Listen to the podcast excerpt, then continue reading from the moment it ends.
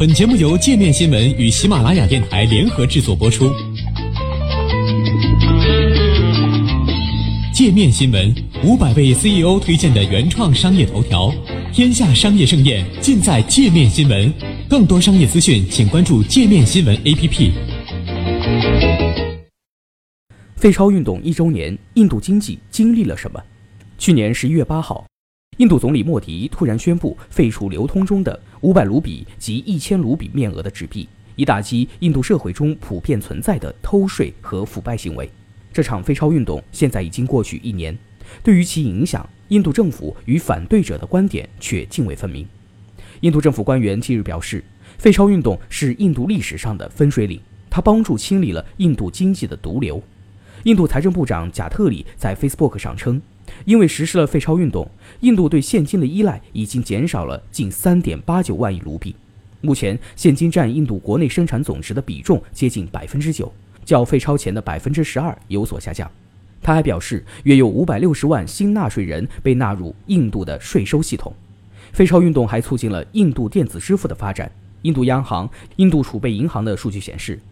，Paytm 和 MobileQuick 等手机钱包的交易数量。已经从去年十月废钞前的九千九百五十七万，大幅增加至今年四月的约三点二亿。支持者还表示，废钞运动释放出的印度政府坚决遏制腐败的决心，它能使印度在长期中受益。位于新德里的国家公共金融和政策研究中心的巴鲁穆斯称，随着纳税人和使用电子支付的人数增加，废钞运动将使印度经济变得更加透明，增加了可得税收，抑制了对恐怖主义的资助。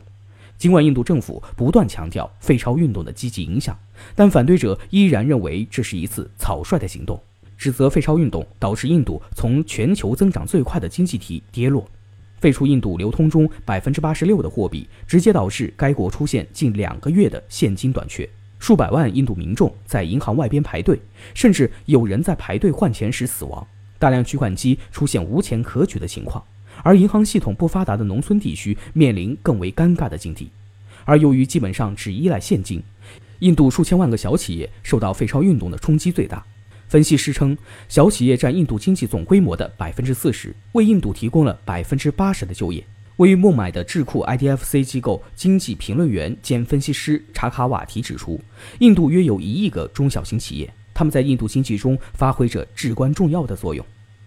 但这些企业主要依靠现金，也很容易受到突然的政策变化的影响。除非超运动外，伤害到印度小企业利益的还有莫迪政府今年实施的税收改革。印度在今年七月启动了税制改革法案——商品与服务税法，把印度五百多种复杂的地方和联邦税种统一到一个单一的税种中。目前，小企业正在艰难适应这一改革。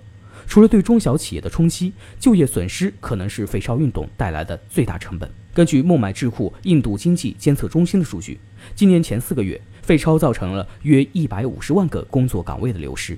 印度经济增长也由此前的全球最快降至三年来最低水平。印度二零一六年第四季度经济同比增速高达百分之七，但部分由于废钞运动导致私有部门消费和投资疲软。二零一七年第一季度，印度经济增速大幅下降至百分之六点一，第二季度 GDP 增速进一步下降至百分之五点七。尽管政府指出，印度经济在废钞运动之前就表现出放缓的迹象，但经济学家表示，废钞是印度经济增长下滑的原因之一。废钞运动的负面影响还波及到了印度的邻国尼泊尔，因未能在窗口关闭前兑换旧币，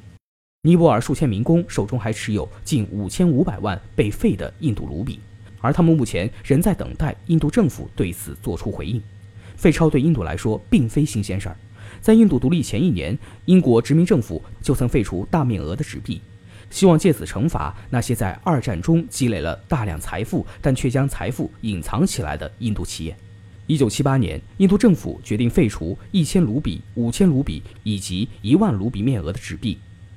旨在对抗逃税以及收回流通于正常经济之外的黑钱。本世纪前十年，伴随着经济繁荣发展，印度的腐败开始泛滥。为了打击金融腐败，印度上一届团结进步联盟政府再次提议废钞，但这一提议因在2012年遭到直接税中央委员会的反对而搁置。为了使废钞运动变得更加合理，莫迪政府不断调整运动目标。起初称废钞是为了打击黑钱、逃税和腐败，随后又指出是为了打击假币，然后又说废钞能促进数字支付的发展，以及抑制对恐怖主义的资助。不过，印度储备银行今年八月公布的年报显示，印度银行系统共收到了十五点二八万亿卢比，约合两千三百九十亿美元的废钞，占所有被废纸币规模的百分之九十九。几乎所有的废钞都流回印度银行系统，这表明印度政府旨在揭露和打击非法财富的废钞运动并未达成目标。前几周，印度国会反对派在该国主要城市举行示威，抗议莫迪实施的废钞运动为印度社会带来诸多不利影响。政治因素继续主导着对莫迪政府废钞运动的评价。为了纪念，印度政府将十一月八号命名为反黑钱日，